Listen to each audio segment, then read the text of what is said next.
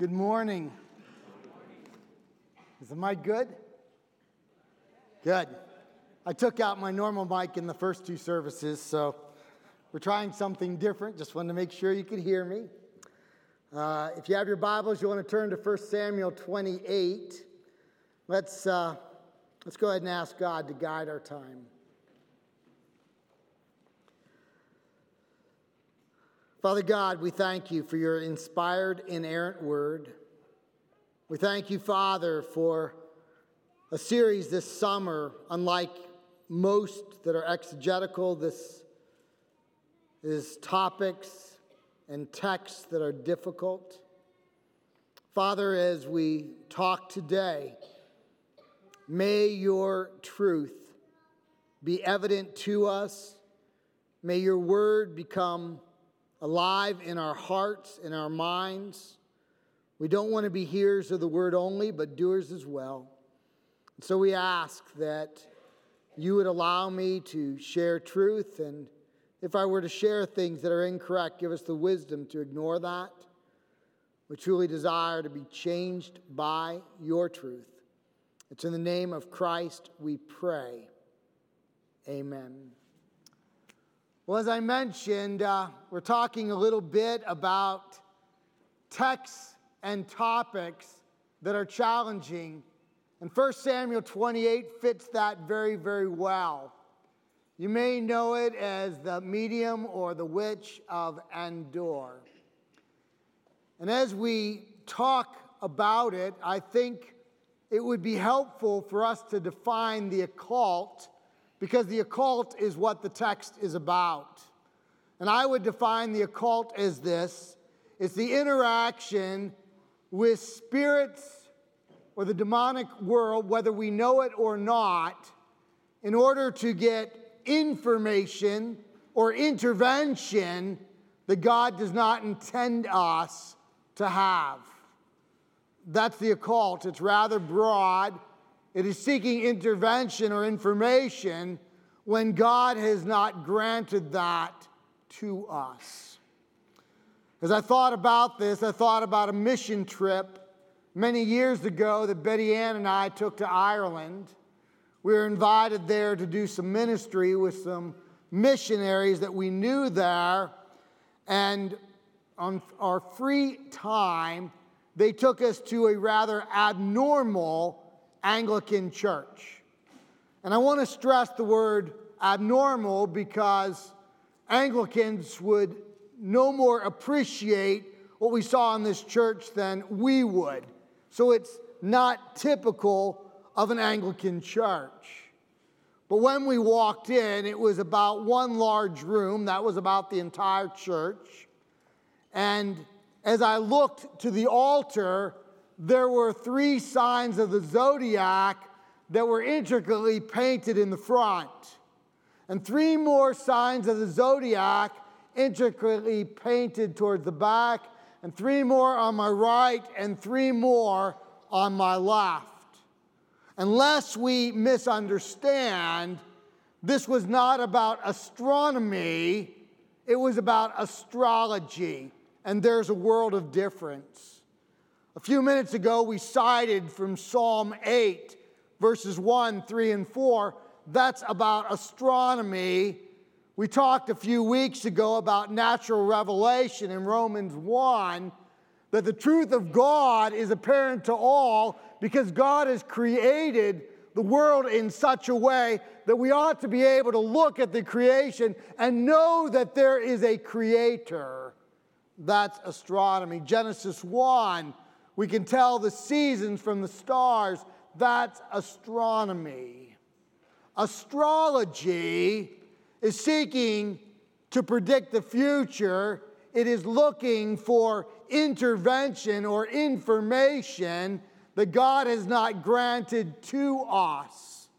And Deuteronomy 18, we'll look at it a little bit later, tells us that this kind of information has no part and parcel among God's people. Isaiah 49 tells us that certainly we will incur judgment and discipline if we engage ourselves in this type of activity.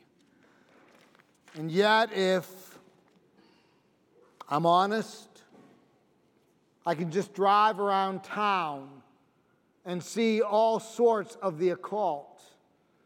I can go to a place and have my palms read, or someone to interact with a crystal ball or other crystals to give me the future. I can read the horoscopes. There are all sorts of aspects of the occult. And if I'm honest, it's not just outside the church, sometimes it's within the church. I've even known individuals who tragically have lost a loved one who have attempted to interact with a necromancy, someone who claims to interact with the dead, which is what this text is about. I've known that even here in Wausau. I want to pick up in our text and I want to read about Saul's encounter with the occult and the invitation by Saul of the occult into his life. In those days, the Philistines, that is the sea people, they were five city nations. They were in Gaza or Syria or Lebanon. I'm assuming this probably talks about modern day Gaza Strip. They worshiped Dagon, the sea god. He was a fertility cult. Normally, when we talk about a fertility cult, we're talking about engaging in immoral acts with prostitutes in order to entice the gods to send rain so that there might be bountiful fields. But Dagon was a sea god, and this fertility cult was to engage in ritualistic prostitution in order to have a good catch from the boat. In those days, the Philistines gathered their forces for war to fight against Israel. And Achish, that is the king, said to David, who is not yet a king, Understand that you and your men are to go out with me in the army. David has left Israel and come over to the land of the Philistines. David said to Achish, Very well, you shall know what your servant can do. And Achish said to David, Very well, I will make you my bodyguard for life. Uh, that is a very foolish king. Now, Samuel, that is the prophet at this time over Israel, had Samuel had died and all Israel had mourned for him and buried him in Ramah, his own city. And Saul had put out the mediums and the necromancers out of the land. The Philistines assembled and came and encamped at Shunem. And Saul gathered all of Israel and they encamped at Gilboa. If you've been to Israel, you have been to Gilboa. If you've gone with me, uh, I take you to Yad Vashem, which means a place and a name. It's the Jewish Holocaust. And as we leave there, we go right by Gilboa. And I usually make a comment that Israel has planted tens of thousands of trees on Mount Gilboa, and none of them are alive. None. Remember, God cursed Mount Gilboa at the death of Saul and his sons and said essentially nothing shall live there. And guess what? They've tried. Still, nothing lives on Mount Gilboa. When Saul saw the army of the Philistines, he was afraid, and his heart trembled greatly. And when Saul inquired of the Lord, the Lord did not answer him, either by dreams or by Urim or by the prophets. Then Saul said to his servant, Seek out for me a woman who is a medium, that I may go to her and inquire of her. And his servant said to him, Behold, there is a medium, that is a spiritist, at Endor. So Saul disguised himself. That is, it's against God's law, and he has actually made it a law of the land not to go to mediums, so he disguised himself and put on other garments and went, he and two men with me, or with him. And they came to the woman by night. And he said, Divine for me by a spirit, and bring up for me whomever I shall name to you. The woman said to him, Surely you know what Saul has done, how he has cut off the mediums and the necromancers from the land. Why then are you laying a trap for my life to bring about my death? But Saul swore to her by the Lord. Isn't that interesting? He's not obeying the Lord. The Lord is anything but the Lord of his life, and yet he's swearing by the Lord. As the Lord lives, no punishment shall come upon you for this thing. Then the woman said, Who shall I bring up for you? He said, Bring up Samuel, who had died for me. When the woman saw Samuel, she cried out with a loud voice. And the woman said to Saul, Why have you deceived me? You are Saul. The king said to her, Do not be afraid. What do you see? And the woman said to Saul, I see a God coming up out of the earth. He said to her, What is his appearance? And she said, An old man is coming up, and he is wrapped in a robe. And Saul knew that it was Samuel, and he bowed with his face to the ground, and he paid homage. I'd like to set our scene for us. The king is King Saul, but David has already been anointed king in 1 Samuel 16. Now, King Saul does not have a strong self esteem. He's always looking over his shoulder. In fact, he will spend the rest of his life sending his army or personally going after David to put David, his rival, to death. And David does what most of us would naturally do. He begins to flee. Who's not going to flee when a king and an army are coming for you? And so he begins to go from place to place, generally in Israel, but I think very unwisely, he leaves the promised land. He leaves the land of his Lord and he goes to the land of Dagon. He goes to one of the Philistine nations. I've already mentioned he's either in Lebanon or Syria, or most likely he's in the Gaza. And he goes there and he begins a life of deceit. It's not a good look. And he begins to deceive, and he deceives Achish, who has got to be one of the most foolish kings known to history. And the king says, We're about to go out to battle against Israel. You and your men are going to accompany us. And David says, Hey, man, you haven't seen me fight for you. I am going to fight really well. And, he, and the king says, Oh, well, then why don't you be my bodyguard for life? Now, if we were to read the 29th chapter, we would see that the king's men can see through the ruse of David and they see the foolishness of Achish. Now, I want us to think for a moment how foolish this king is. Think back with me to who takes out a giant by hitting him between the headlights with a rock. And that's David who takes out Goliath, a Philistine. And you think of chapter 18, verse 7, we hear of this little ditty Saul has slain his thousands, but David his tens of thousands. Who are the tens of thousands that David has murdered, that David has killed, that David has destroyed? They're Philistines. And so now David is in the land of the Philistines and he saddles up to the king and he befriends the king. And pretty soon the king is saying, Hey, you ought to be my bodyguard for life. And David pursues more and more lies and more and more deceit. And they go out to battle. Now, David is not pro Philistine, but the king thinks he is. And you can now imagine this scene for Saul. Saul's greatest warrior is David, who seems to be pro Philistine, who seems to be on the other side. The Philistines are five city nations. They have more power, more weaponry, superior weaponry, including iron weaponry. They have more firepower than the Israelites, and they outnumber the Israelites greatly. And they've come to this area somewhere around Jerusalem. And we have Saul looking out. He's outgunned, outnumbered his best warrior seems to be on the other side. So naturally, he would turn to a prophet, Samuel, but Samuel is dead. He would turn to Samuel and say, Hey, buddy, you and I have had hard times. We haven't exactly agreed, but we're both Israelites. Why don't you call upon God and get us out of this mess? But Samuel's dead. Or he might turn to David and say, Hey, I know I've chased you around the country. I've tried to take your life, but hey, we're both Jews. These are the Philistines. You're the Philistine hunter. Go get them, boy. Except David is on the other side. And so, what is the man to do? He doesn't walk with the Lord. He doesn't love the Lord. He doesn't honor the Lord.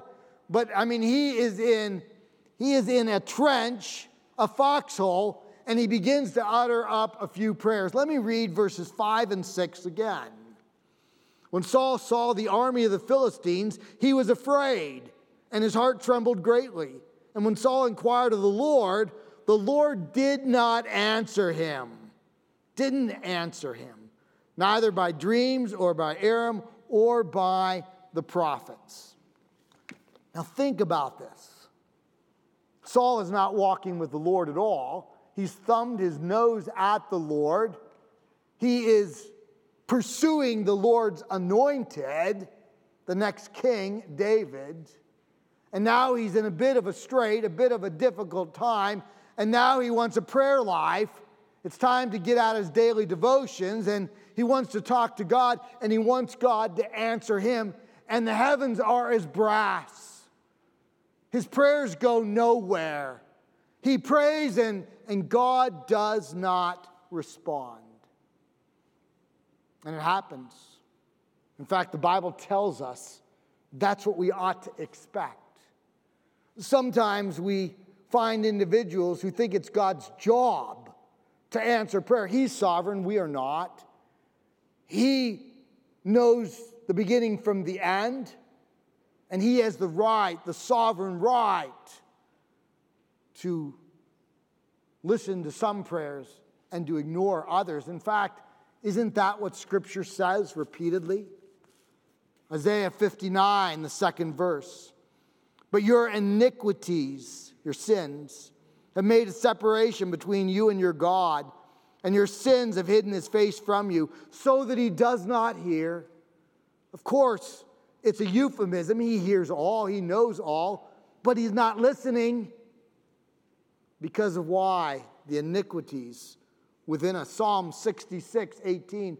If I regard iniquity or sin in my heart, you, God, will not hear me.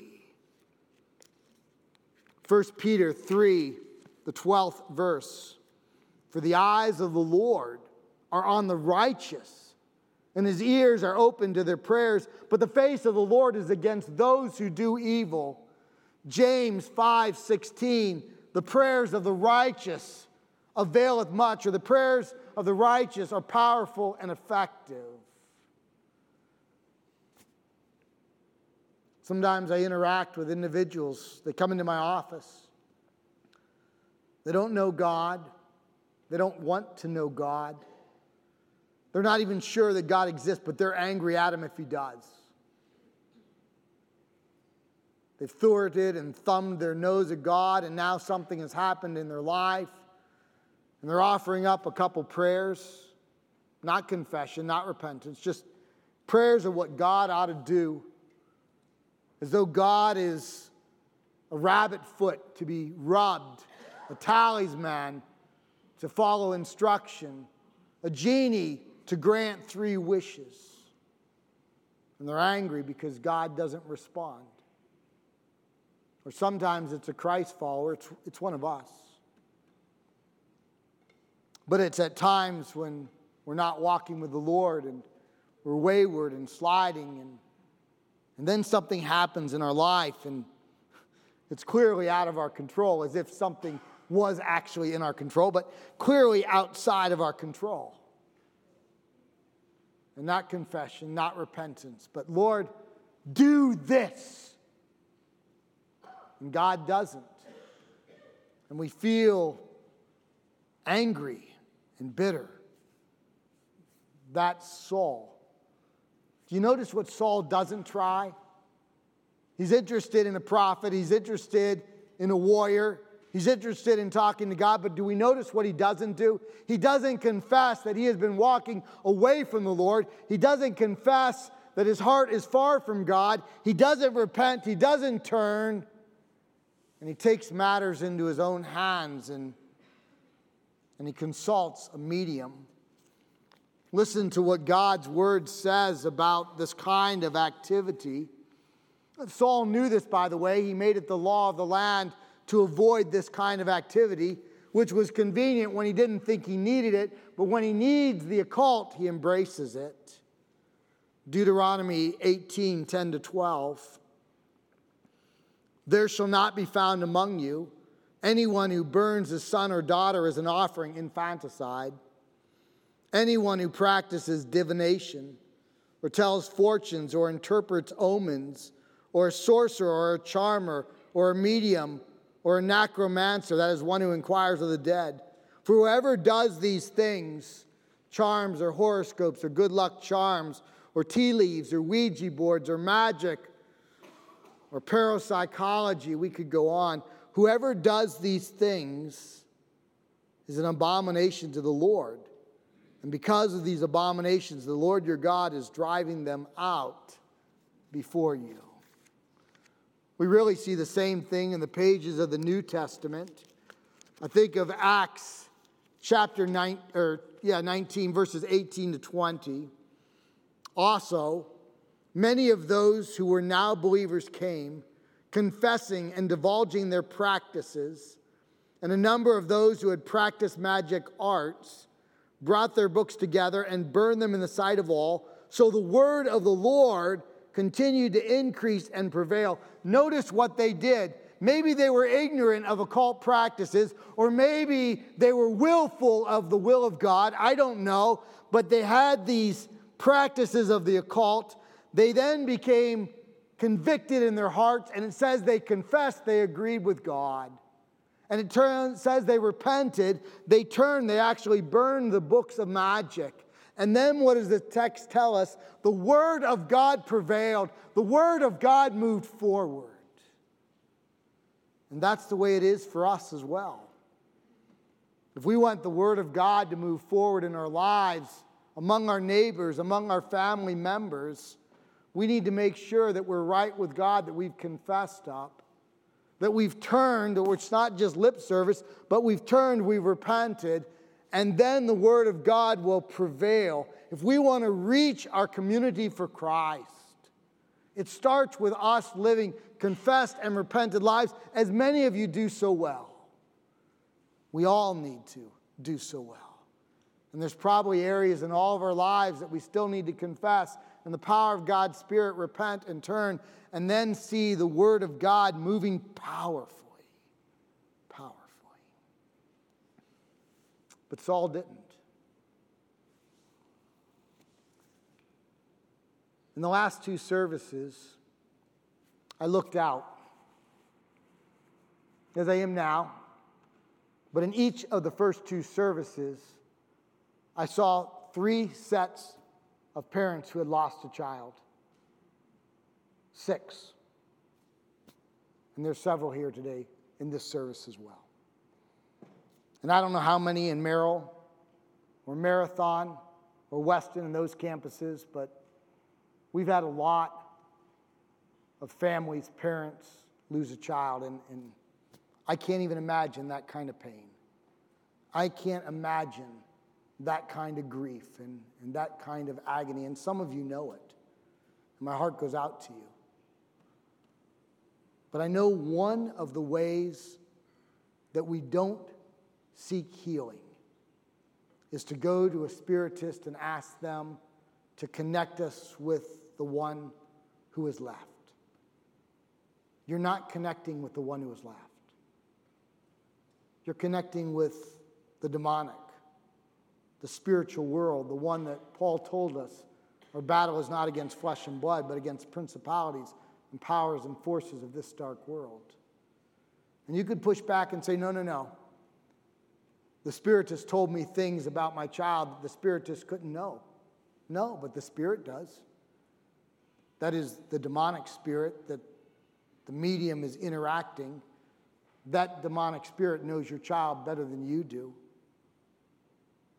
It's not one of the means that God has given us for healing. The occult is interacting with the demonic, whether we know it or not seeking information or intervention where God has not granted it. That's what Saul did. Let's continue on in the text in 1 Samuel 28. I want to read now verses 15 to the first part of 20. Then Samuel said to Saul, Why have you disturbed me by bringing me up? Saul answered, I am in great distress, for the Philistines are warring against me, and God has turned away from me and answers me no more, either by prophets or by dreams. Therefore, I have summoned you to tell me what I shall do. And Samuel said, Why then do you ask me, since the Lord has turned from you and become your enemy? The Lord has done to you as he spoke by me, for the Lord has turned the kingdom out of your hand, torn, excuse me, torn the kingdom out of your hand, and given it to your neighbor David. Because you did not obey the voice of the Lord and did not carry out his fierce wrath against Amalek.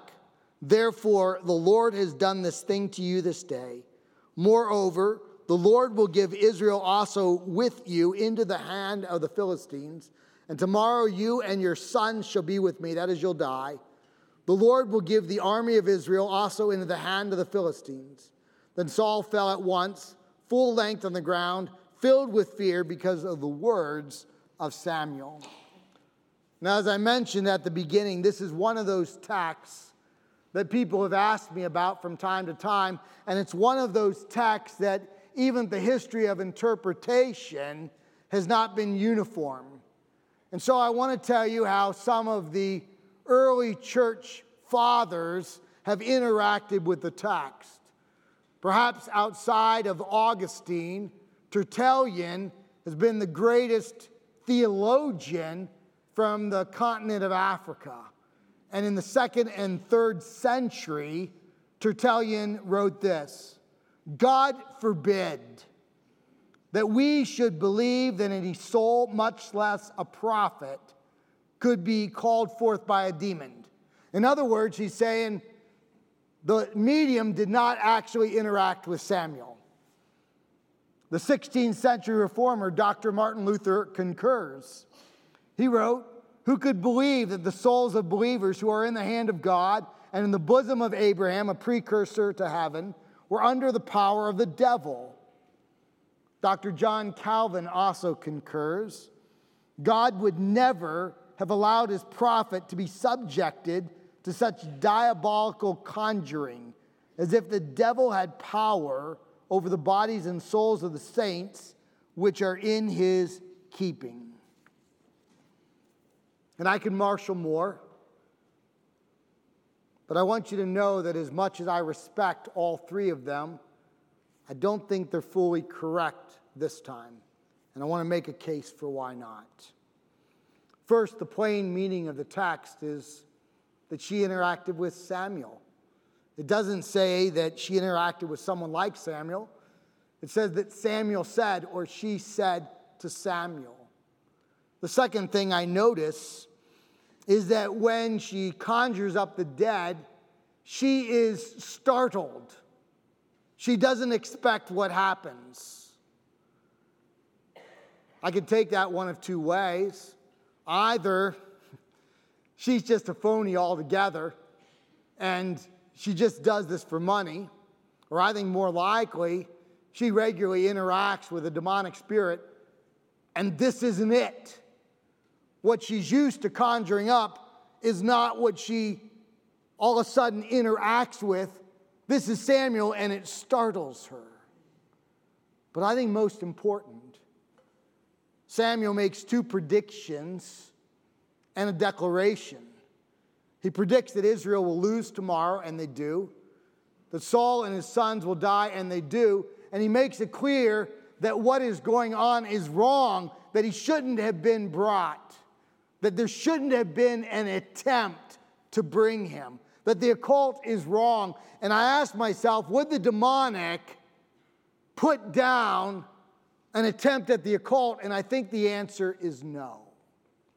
But where I would agree with Tertullian and Luther and Calvin is this I don't think there's a chance in the world that any necromancer, any spiritist or medium can bring anyone back from the dead. I don't think there's a chance in the world. They have gone into eternity, either in hell or heaven, and that is in God's hands. And 1 John 4 4 says, Greater is he who is in you than he who is in the world. God is greater. But yet I think it's Samuel, and I think God sent him. I think she may have desired him to come, but I don't think she has that power. I think God temporarily sends Samuel to give a warning to Saul and to us against the occult and the like. Well, there's a lot we could mine from the text, but I want to conclude with three thoughts. First, if you believe the Bible and you believe it's the inspired and errant word, then you and I have to believe that there is an unseen realm filled with angels and the demonic, because the Bible teaches us that that's true. And if I believe the Bible, I probably lose too much energy considering that my enemies are those who don't agree with my morality or don't agree with my political persuasion, because the Bible tells me that my battle is not against flesh and blood, but against the principalities and powers and forces of this dark world. Therefore, put on the full armor of God. The Bible tells us that there is a spiritual realm, and the occult is engaging in the wrong side of the spiritual realm. The occult is interacting with the demonic world, whether we know it or not, to gain intervention or some kind of information that God has not granted to us. The Bible's clear. That's where the battle is for us. So put on the full armor of God, the shoes shod with the gospel of peace, and the belt of truth, and the breastplate of righteousness and the sword, which is the word of God, the sword of the Spirit, and the shield of faith to put out the flaming darts of the evil one, and the helmet of salvation, and tie it all together with a life of prayer. That's what Ephesians 6 teaches. The occult, it's placing my confidence in horoscopes and astrology and palm reading and Ouija boards and Dungeons and Dragons, not toys tools of the devil. Or how about this taken from Instagram? Hi, please read. Do not cry, okay. God saw that you are suffering for something, and He says enough. A blessing is coming to you. And all you have to do is forward it to seven of your friends, and that blessing will come. And I say, forward it to your entire address book. Maybe you'll get a double blessing. What are we fooling around with? Is this something that God has encouraged us to do? In fact, He said, don't do this kind of thing. Second, if one is involved, maybe through ignorance or maybe through willful disobedience, let's remember if we're involved in the occult, Acts 19 18 to 20. Also, many of those who are now believers came confessing, agreeing with God that it's sin, divulging their practices, and a number of those who had practiced magic arts brought their books together, burned them in the sight of all. So the word of the Lord continued to increase and prevail.